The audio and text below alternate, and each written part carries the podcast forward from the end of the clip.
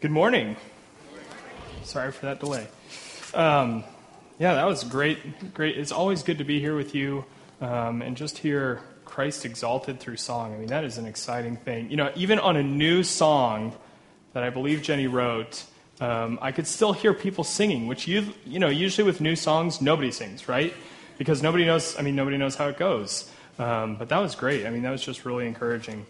Um, my name is Andrew Clausen. I'm one of the pastoral fellows here at Christ Community. Um, I usually spend most of my time out at the Leawood campus, but I get to come and, and serve through preaching once in a while. I was here a couple weeks ago, so it's good to see some familiar faces. I think every time I'm here, though, there's a new face or two, at least for me, and that is really encouraging as well. So um, why don't I pray, and then we'll jump into God's Word together.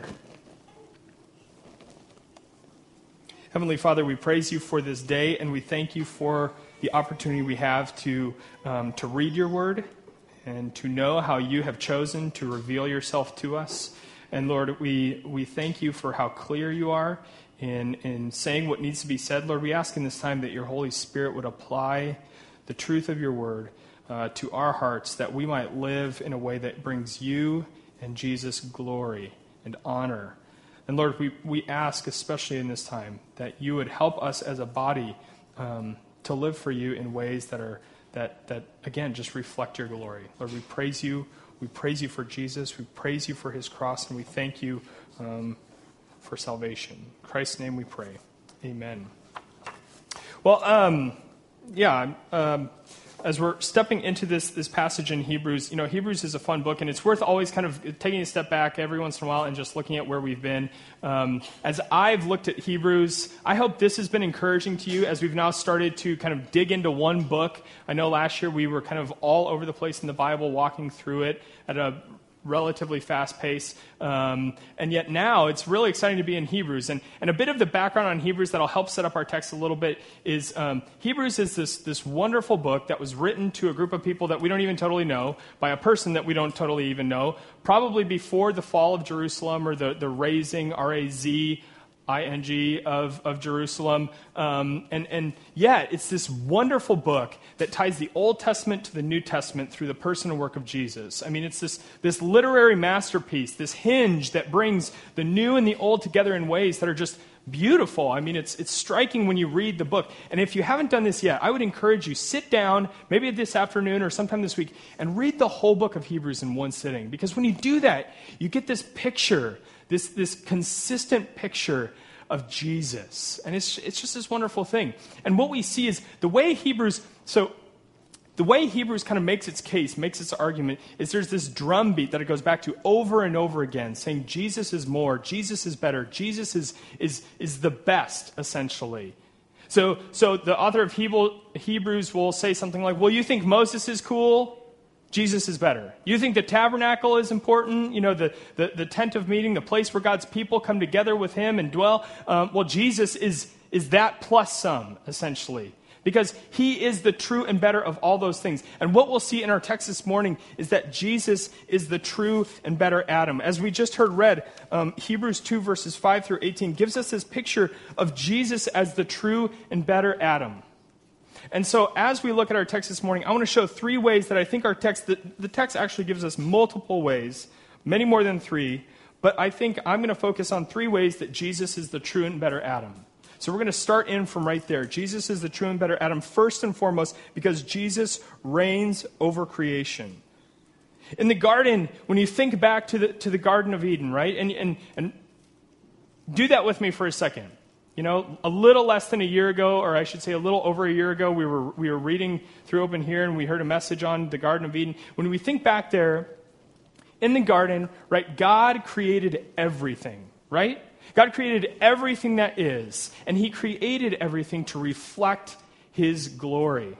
And because God created everything, God rules over everything. There's this picture kind of being painted in Genesis 1 and 2 of God as the king, because when He speaks, what he says actually happens, right? That's what happened with a king and a monarchy and a rule, is when the king spoke, people did. Things happened. And so there's this picture of God who, who rules over everything because he created everything. And then he creates his image bearers, right? He creates Adam and Eve to bear his image. And on top of that, to have rule over his creation. So God is the ultimate ruler, and yet he gives Adam and Eve um, kind of delegated rulership, if you will. He says they are to have dominion over all that is. He says, Let us make man in our image in Genesis 1. Let us make man in our image after our likeness. Let them have dominion over the fish of the sea, over the birds of the heavens, over the livestock, over all the earth, every creeping thing that creeps on earth. So God gives, gives Adam and Eve this, this, this rule. And it's a good thing. You know, God says over and over and over again, and it was good, and it was good, and it was good. And then, as many of us know, if you're a Christian, we generally know that Adam and Eve fell, right? They were tempted, they took of the fruit, they sinned. Sin simply means they disobeyed God's word. And when they fell into sin, the created order that God had, had, had created and, and the way that God had created things to be all fell into disarray, all fell into disorder, chaos ensued, and, and that delegated rule was changed, right? Because sin has this way of changing things. Sin has this way of warping and destroying, bringing decay to things in the way that God created them to be, because sin is not the way it's supposed to be. Sometimes, every once in a while, you hear somebody say, Oh, it was so great, he died of natural causes. And we understand what that means. But there is nothing more unbiblical than saying somebody died of natural causes because death is unnatural by design. We are supposed to live and live abundantly, and yet sin brought death into this world. So, so this delegated rulership has broken down, but Jesus, we see here in our passage, Jesus rules over creation. Look with me at verses 5 through 9. Now, it was not to angels that God subjected the world to come of which we are speaking. So, the author is making this shift from angels, which is what he had just been talking about, to mankind. And then he quotes Psalm 8. He says, It's been uh, testified somewhere. What is man that you are mindful of him? Or the Son of Man that you, are, that you care for him? You made him for a little while lower than the angels. You have crowned him with glory and honor, putting everything in subjection under his feet. So the author quotes from Psalm 8, quotes right out of the psalm, which is frequent in Hebrews. He will, he will go back to different passages in the Old Testament and quote them in full, in full or allude to them. And here he quotes from Psalm 8, which is this, this psalm we heard before the service, the psalm that kind of exalts God for his creation, but more specifically, a psalm that exalts God in his creating of mankind. To reflect his image, to reflect his glory, and to rule over all things every summer for like 17 years, I did summer camp uh, at the same camp. Any of you guys summer campers? You know, people who did kind of your typical summer camp? Okay, awesome. And every once in a while, every once in a while, I'll like smell something that reminds me of a musty cabin. Right? Or I'll hear kind of a creaky door that reminds me of the mess hall door. Or I'll, I'll, I'll hear a song or a tune that sounds like a song that reminds me of a campfire song that we sang at camp every year. And our author here, in a very similar way, is quoting from Psalm 8 in order to help us think about Genesis 1 and 2. Because the original readers of Hebrews, when they heard Psalm 8, they immediately would have been thinking about God in the garden with his people, creating kind of this, this order of the way things are supposed to go, the way that human beings are supposed to rule over God's creation. And so he's using Psalm 8 to draw them back to Genesis 1 and 2. And then look back with me in verse 8. Now, in putting everything in subjection to him, he left nothing outside his control. At present, we do not yet see everything in subjection to him. But we see him who for a little while was made lower than the angels, namely Jesus, crowned with glory and honor because of, suffer- because of the suffering of death, so that by the grace of God he might test, taste death test death. he could test it too. Taste death for everyone. This picture of, of, of Jesus reigning and ruling is clear in the Bible, right? We get this picture of Jesus ruling, and yet even the text says, although it doesn't seem like we totally see it right now. And part of that is because um, Jesus is dead and now he's at the right hand of the Father, right? And we're kind of in this, this in between time waiting for him. And yet, I think there's another reason that the text is trying to get us to see that it's hard for us to understand Jesus' rulership.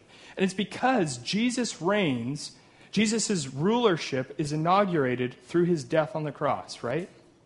We think of Jesus as king and, and we think, oh, well, he must be ruling and it's this, this, this very high and mighty thing. And though it is, it was done through his being made low. You think of the first chapter of Hebrews and there's this picture of Jesus as very high, right? Jesus is exact imprint of the glory of God, the radiance of his glory. But then we see kind of this, this underlying where it's trying to show how Jesus became man.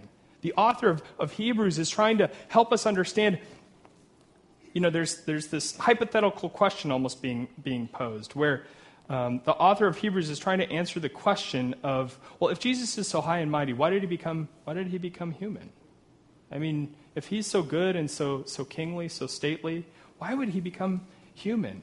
And here we see it's because over and over again we'll see that Jesus is the true and better Adam. And then the painter will, the, the picture will be painted better soon. So, that being said, Jesus is the true and better Adam because he reigns over creation. I got really lost on my note sheet there. That's okay, though.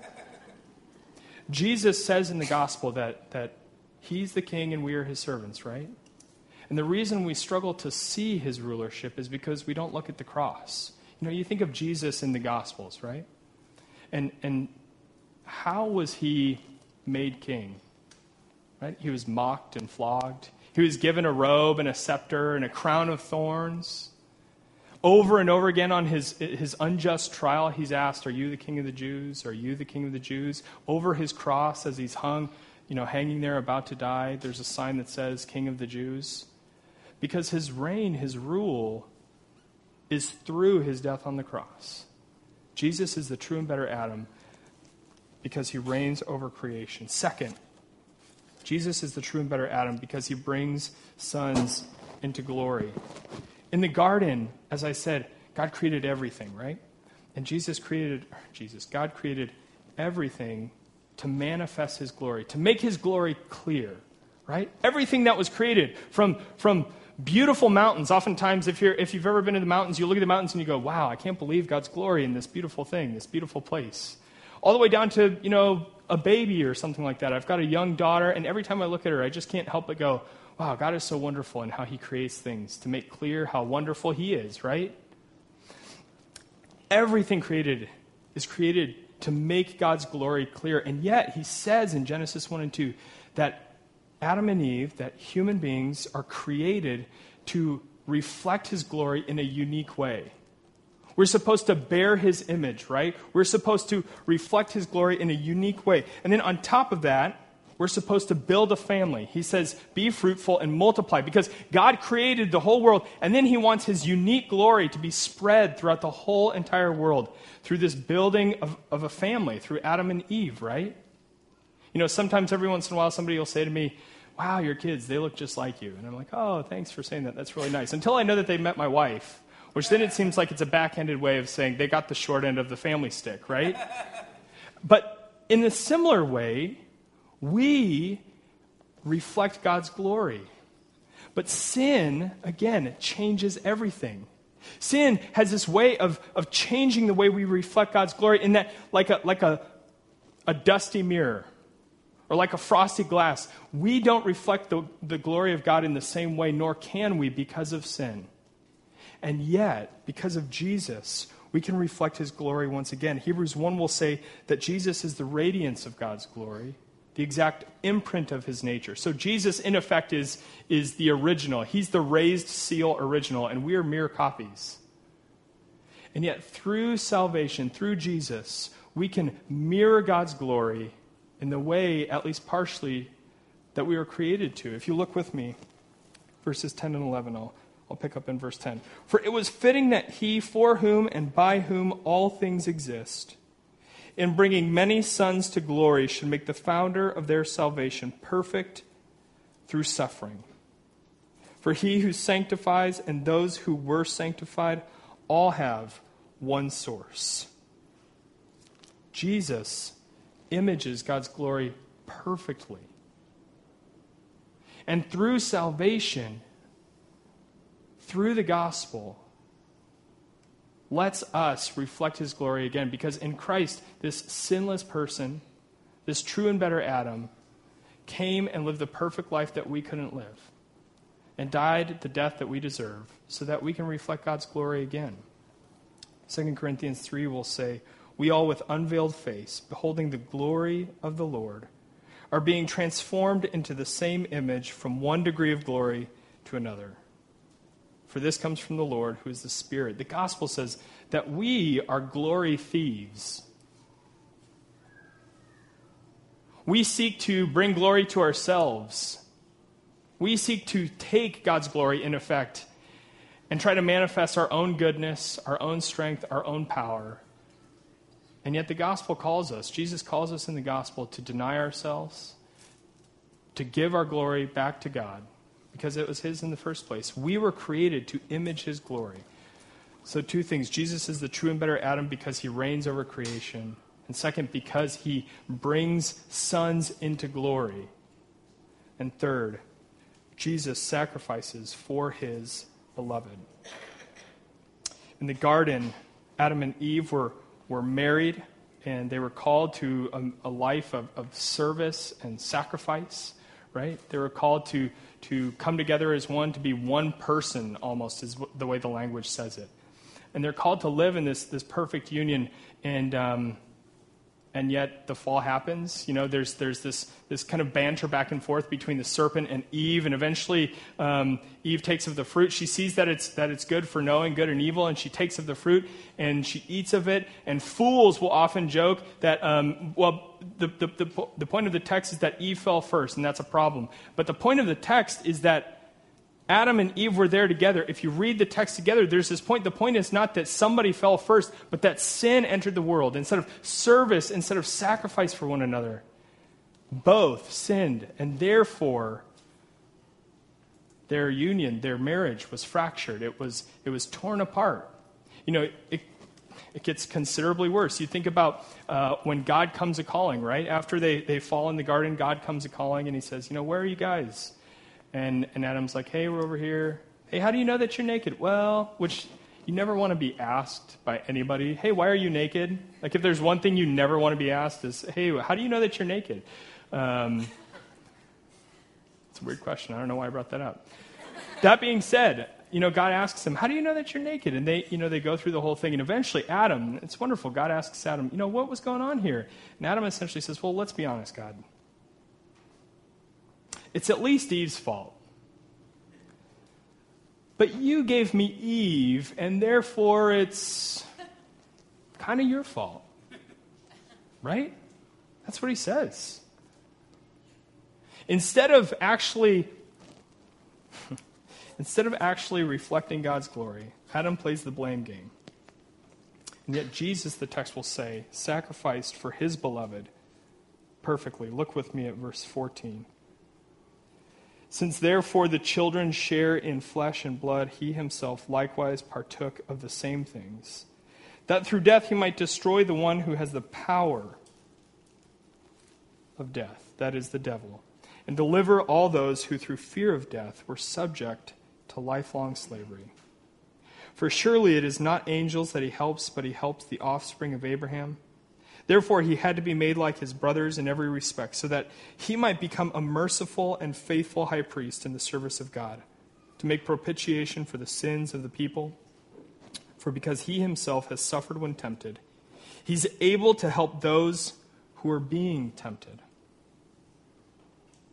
Jesus dies, and in his death, he, he defeats the power of Satan, who holds kind of the keys to death, as one um, as one singer songwriter will say, you know, he beat death at death's own game. And through that, he delivered God's people from slavery to death. There's this beautiful picture of the gospel. And then it says Jesus makes propitiation for sins, which just means that Jesus takes our sin and God's wrath upon himself. Jesus takes our sin to the cross. Jesus takes God's wrath upon the cross. And Jesus eliminates both through the cross. And then it says that Jesus is, is the high priest, the, the merciful and faithful high priest, which Hebrews will eventually have a, a longer section about that, so I'm not going to go into that. But here he's trying to show that, that Jesus had to become human, he had to become man in order to save mankind. The high priest was this go between between God and man. He would offer sacrifices on behalf of God's people. He would take a spotless goat or a bull or different types of animals and offer it up to God. Instead of Jesus doing that, Jesus was sinless and offered himself. He sacrificed for his beloved. He gave of himself for his bride, the church, for you and for me. Jesus is the true and better Adam because he rules over God's creation because he brings sons to glory. And because here we see that he sacrifices for his beloved. Our text goes to great lengths to show us that Jesus' humanity was necessary in order for him to save us. The text goes over and over and over again saying Jesus is the true and better Adam. And really, what it's saying to each and every single one of us is that Jesus is the true and better you, and Jesus is the true and better me. The picture of the gospel is one where we recognize that we cannot be the people God created us to be without Jesus because of sin. And the gospel says that Jesus lived the life we should have lived, died the death that we should have died because of our sin, so that we can live in him now, so that we can reflect his glory, at least partially, until he comes again. Amen? And so here we see these three things. And they call all of us, sorry, it's always the left side. It calls all of us to believe in Jesus in a way that manifests itself in, in, in life, right? So there's three things I think our text gives us on how are we to actually apply these truths. How are we to live in light of these things? And three things that I think come straight from the text. And this will be relatively brief. First, first thing, recognize that Jesus is reigning over all things. That seems relatively simple, right? And yet, if you're anything like me, I frequently fail to see Jesus' reign in all things. I frequently fail to see Jesus in control of all things because death happens, right? Because sin is prevalent in our world, and more importantly, in my life. And so it's hard to understand Jesus' rule over all things when all that is still happening. And yet the Bible never flinches, never flinches when asked, is Jesus in control? And so maybe the question for us, and I don't mean to make light of very hard situations. In no way do I mean to do that.